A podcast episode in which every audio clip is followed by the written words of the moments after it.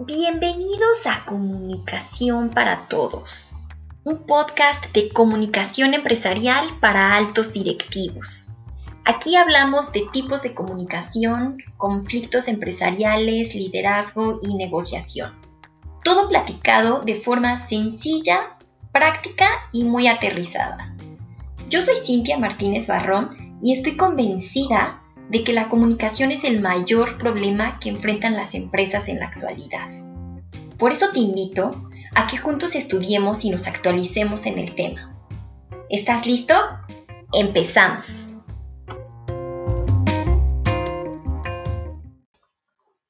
Hola, ¿qué tal? ¿Cómo estás?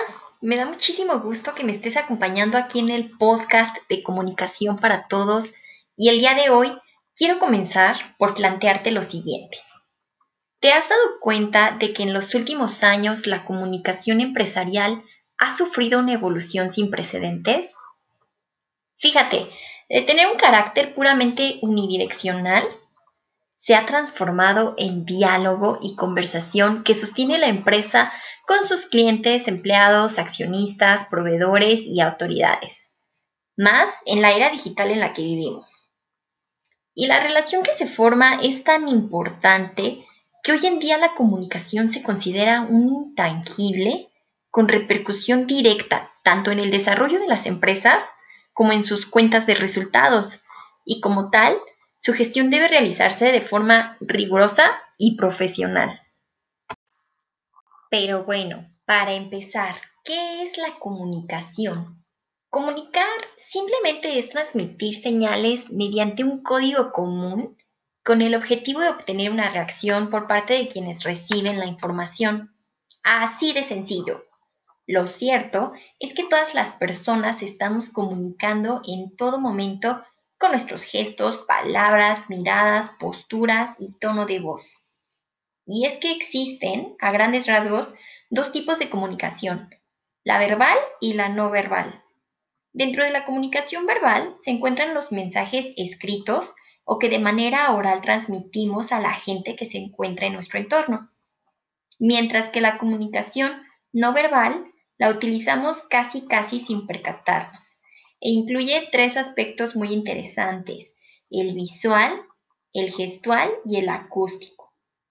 El visual refiere a los colores o símbolos que decidimos poner en un mensaje. El gestual, las posturas, ademanes y caras que hacemos cuando emitimos o recibimos un mensaje. Y el acústico es un complemento en la emisión del mismo mensaje. Es ese sonido de fondo que evoca determinado tipo de sensaciones y va acorde con la reacción que queremos obtener del receptor.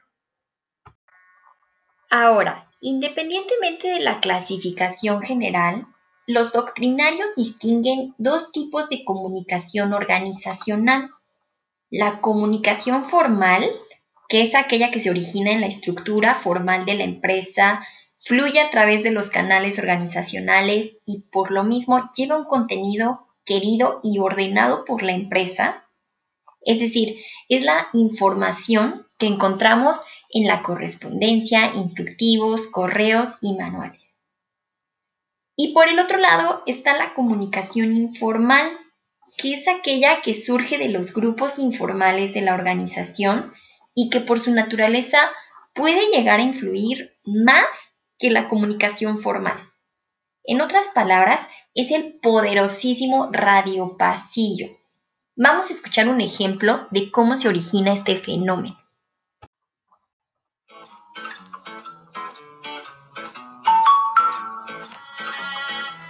Hola señora Tencha, ¿cómo estás? Hola, estoy muy bien. ¿Pero no te has enterado del nuevo chisme? No, dígame, ¿de qué chisme me habla? Pues fíjate que parece que a Teresa la embarazaron. ¿Cómo te quedó el ojo, eh? ¿Qué? Pero no lo puedo creer. ¿Quién fue? Pues tal y como lo oyes, esa niña que se veía como una santita salió toda una fichita. ¿Y usted cree que sea alguien de aquí de la oficina? Pues no lo dudes ni un tantito, ya sabes que se la pasa encerrada con el jefe en su oficina. Bueno, yo tengo que regresar a mi oficina, platicamos después, ¿ok? Bye. Adiós. Por favor, no le comentes a nadie de esto que te platiqué, ¿eh?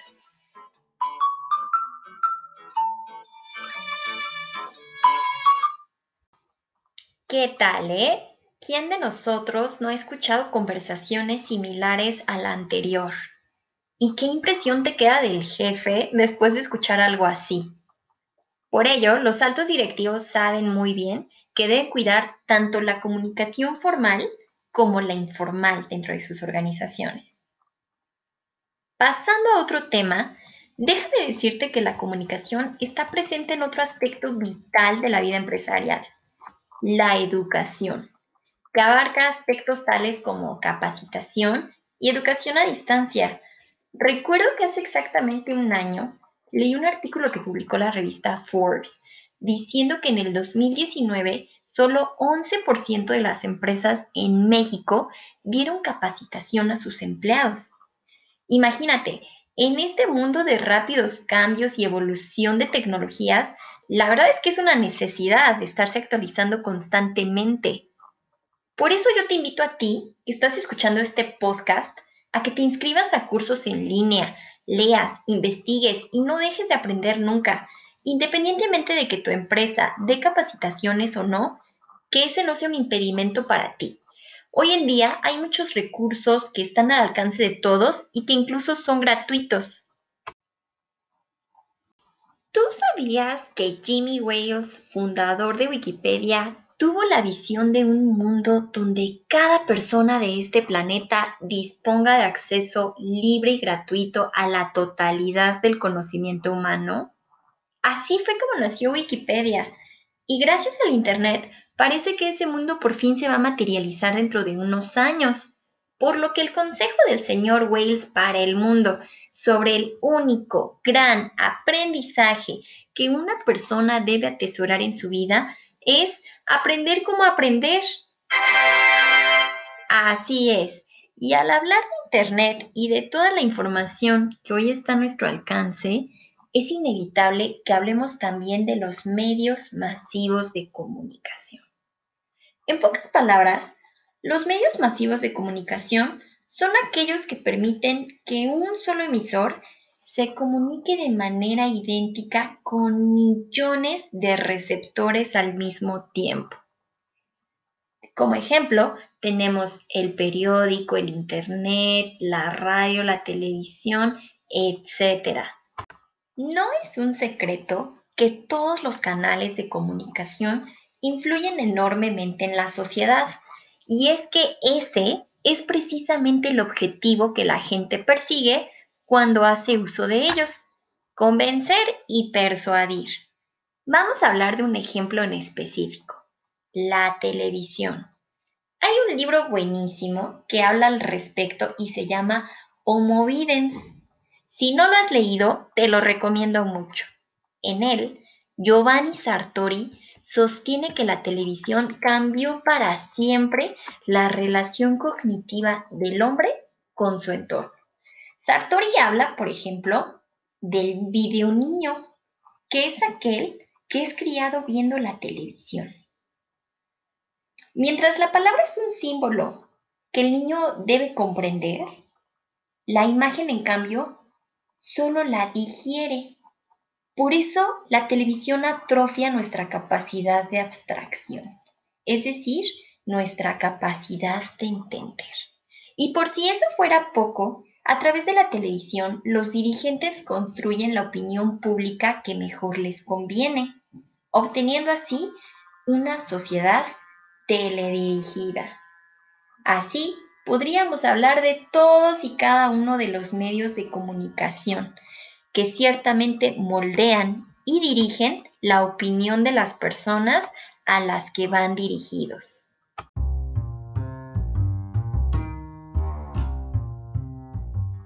Con este tema doy por concluida la primera parte del podcast y te invito a que entremos más en materia con el siguiente tópico, conflictos empresariales.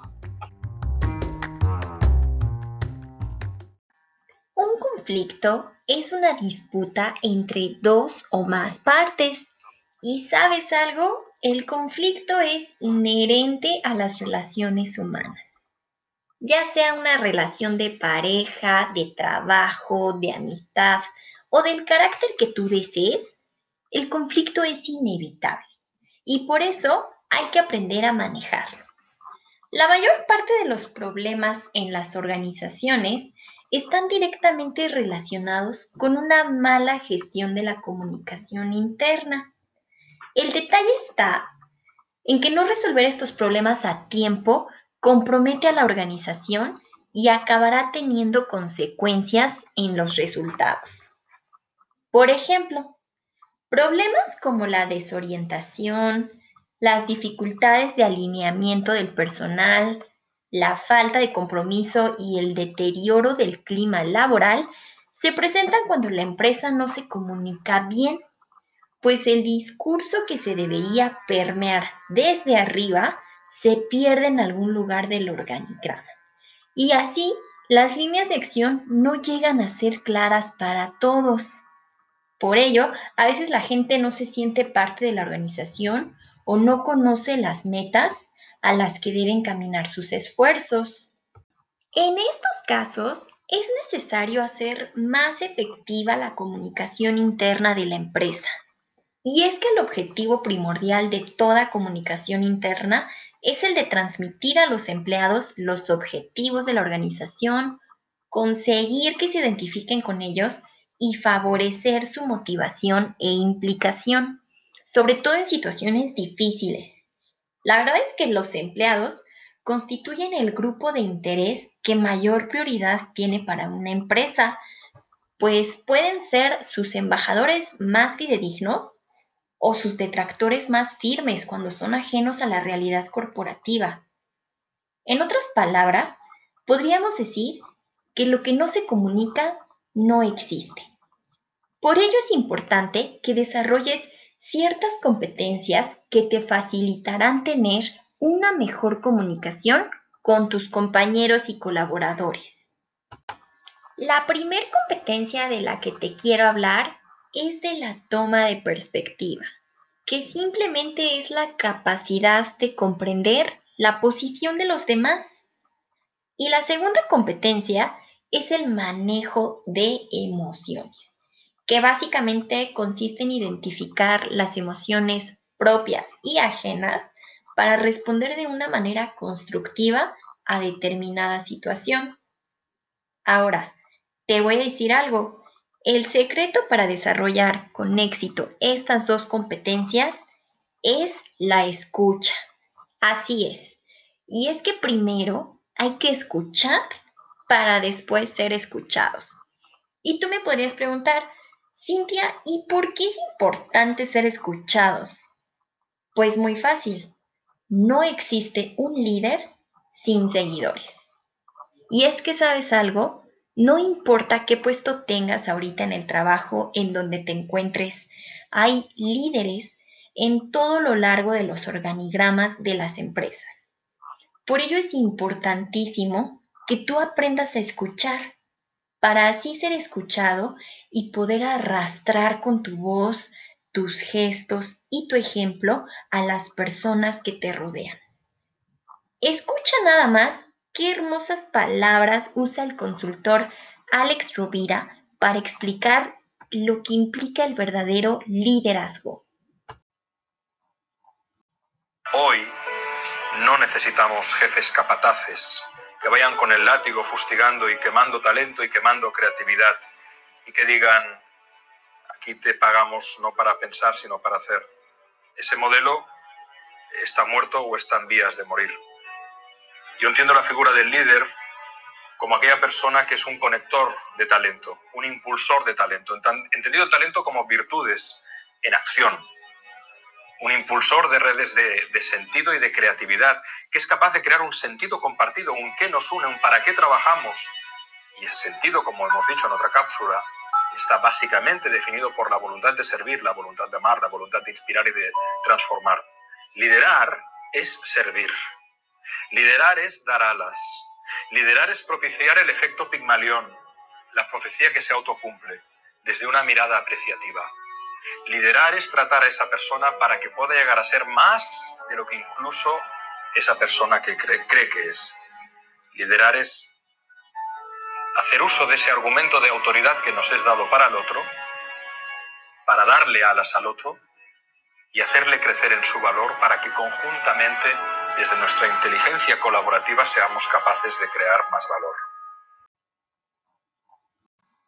Si quieres escuchar el video completo, búscalo como Liderazgo y Comunicación Alex Rubira y te aseguro que no te arrepentirás.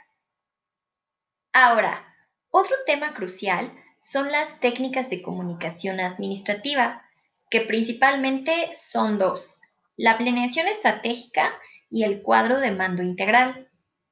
En cuanto a la planeación estratégica, lo único que tienes que saber es que es un proceso dinámico y continuo a través del cual las empresas toman decisiones sobre los recursos con los que cuentan y los objetivos a los que van a dirigir sus esfuerzos, por lo que les sirve para diseñar sus proyectos y retroalimentarse. De manera similar, el cuadro de mando integral o Balanced Scorecard es una herramienta que permite implementar la estrategia de una empresa interrelacionando la capacidad que tiene, sus procesos, la atención al cliente y la parte financiera con indicadores de desempeño, también llamados KPIs, con los objetivos y los proyectos que se llevarán a cabo. Toda esa información se acomoda en un cuadrito que se lee de abajo para arriba y que visualmente se asemeja a un panel que utilizan los pilotos aviadores y de hecho por esa similitud fue que se le dio el nombre de cuadro de mando integral. Pero bueno, vamos a lo importante. En ambos casos, date cuenta de que los planes, programas y proyectos tienen como elemento clave la participación de las personas o departamentos que conforman una organización. Por ello, el resultado de dichas planificaciones será un cambio en las condiciones comunicacionales en que esos agentes se desarrollan. En otras palabras, lo que quiero decir es que la comunicación deberá emanar de la dirección y estar alineada con la estrategia de negocio. Ahora, una vez que los objetivos han sido fijados, es tiempo de poner manos a la obra. Y déjame decirte que para este punto es cada día más común que las empresas hagan uso de algo que se llama empowerment. ¿Y qué es esto del empowerment o empoderamiento? Simplemente es delegar un poco de poder y autoridad a los equipos de trabajo. Punto. Pero ojo, para que tú empoderes a alguien, primero fíjate que esta persona reúna los dos requisitos indispensables. Debe tener la actitud y la aptitud correctas. Es decir, debe de querer hacer las cosas y debe de saber hacerlas.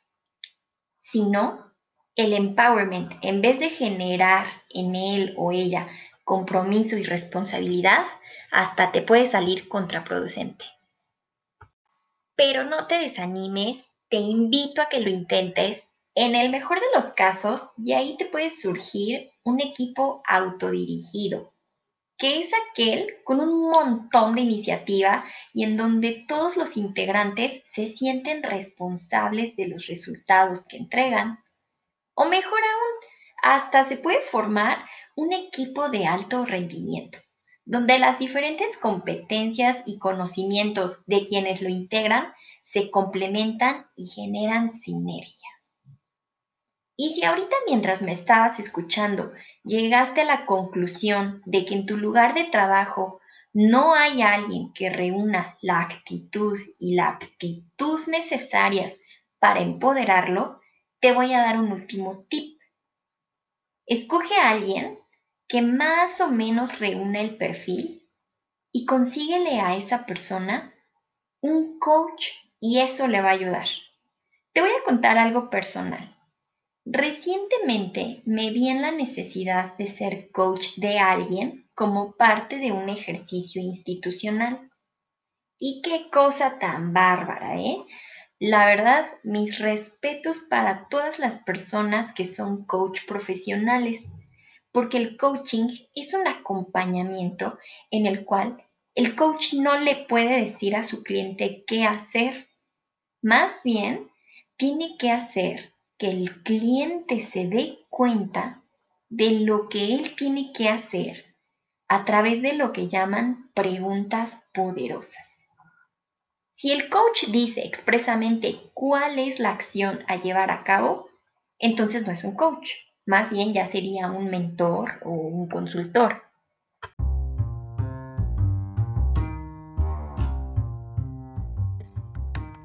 Con este tema doy por concluida la segunda parte del podcast y te pido por favor que te quedes conmigo para cerrar con broche de oro.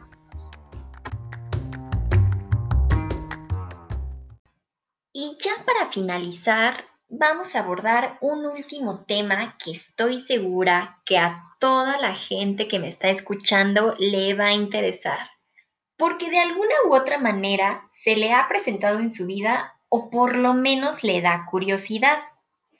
¿Y de qué tema estoy hablando? Las negociaciones.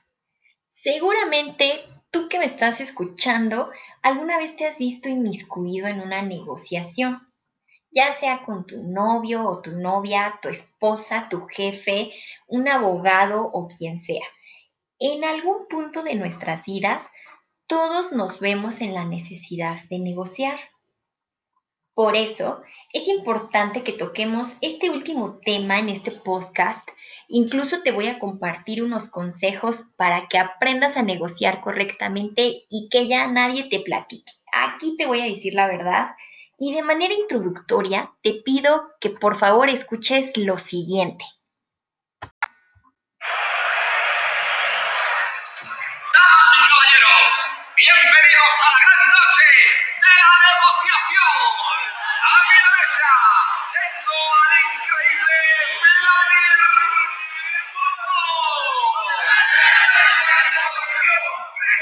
Calculador, implacable. No tiene amigos a la hora de negociar. Y a mi izquierda, la gran leyenda del mundo de los negocios, Ivanovic Vieglo. Dominio de gestión de conflicto, desconfiado, duro en sus negociaciones. Es capaz de apretar al máximo a su oponente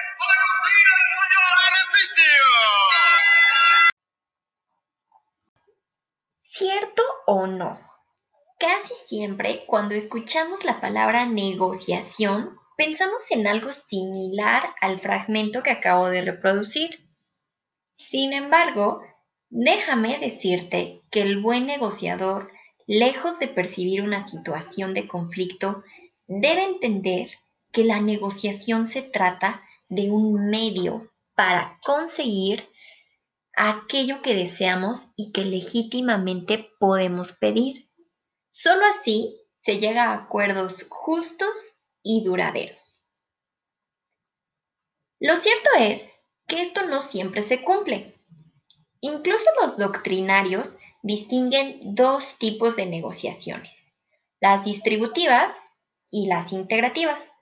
Las primeras son aquellas en las que el resultado es un acuerdo ganar-perder, donde yo gano lo que tú pierdes y viceversa mientras que la negociación integrativa es aquella en que se busca lograr un acuerdo ganar-ganar, donde las partes comprenden que la negociación no es una situación de suma cero, sino que hacen más grande el pastel a repartir y todos quedan satisfechos con el acuerdo. Te aseguro que lograr esto no es tan difícil como pudiera parecerte. Y te voy a platicar por qué. Fíjate que la Escuela de Negocios de Harvard enunció cuatro pasos de los que puedes hacer uso para lograr una negociación integrativa y están muy sencillos. Ahí te van. Paso número uno. Separa a las personas del problema. Es decir, tienes que aprender a considerar que estás trabajando codo con codo con la otra parte, atacando el problema y no luchando entre sí. Es muy fácil olvidarse de esto, pero si lo tienes presente durante toda la negociación, vas muy bien y ya llevas recorrida la mitad del camino.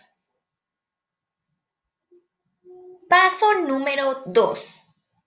Céntrate en los intereses del otro, no en las posiciones. ¿Qué quiere decir esto? Que aunque una persona haya tomado determinada postura, la verdad es que hay varias maneras de satisfacer los intereses que tiene el negocio. Por eso, un buen negociador no se centra en la posición que ya tomó la otra parte, sino que atiende a los intereses que tiene, porque sabe que ambos pueden poseer intereses compatibles entre sí. Paso número 3. Tienes que generar una variedad de posibilidades antes de decidir. En otras palabras, te tienes que poner creativo o incluso puedes organizar una lluvia de ideas donde debes apuntar todas las posibilidades que surjan. Repito, debes apuntar todas las posibilidades que surjan. No califiques ni descartes ninguna hasta que hayas escrito toda la gama de posibilidades que tienes. Porque entre una de esas ideas se encuentra el acuerdo que les traerá beneficios mutuos a ambas partes. Y paso número 4. Siempre insiste en que el resultado se base en algún estándar objetivo.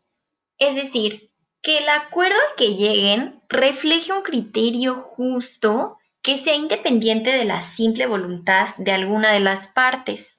De otro modo, sale caro el acuerdo, ¿eh? Y te voy a poner un ejemplo.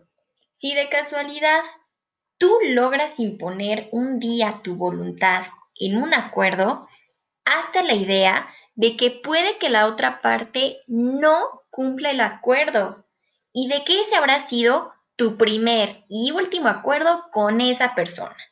Porque aunque a ti te salió bien la jugada, la otra parte no va a querer volver a hacer negocios contigo en su vida.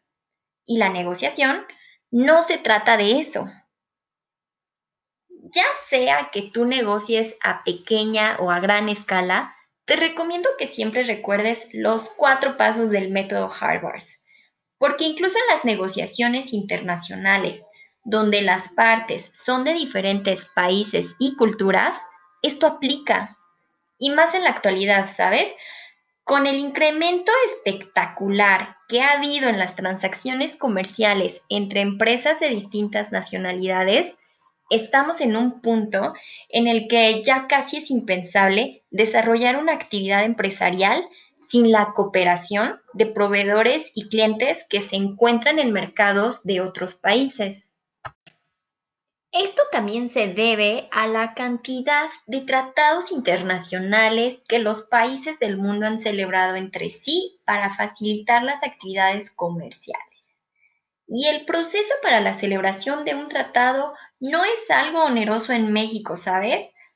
Lo único que implica es una etapa de negociación, redacción, firma por parte del secretario de Relaciones Exteriores y la ratificación del Senado. Y listo. Pero es que también, si fuera más engorroso, nosotros mismos nos estaríamos poniendo el pie. No sé si tú tengas el dato, pero en el 2018 el comercio exterior representó el 77.6% del Producto Interno Bruto. Sobre todo porque el país exporta petróleo, maquinaria y partes de vehículos principalmente. Entonces le tenemos que echar ganas.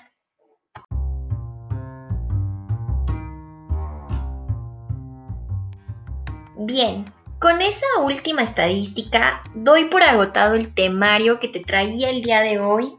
Te agradezco muchísimo que hayas escuchado este podcast Espero de todo corazón que hayas aprendido algo y que la información aquí presentada te ayude en tu trabajo. Hasta la próxima.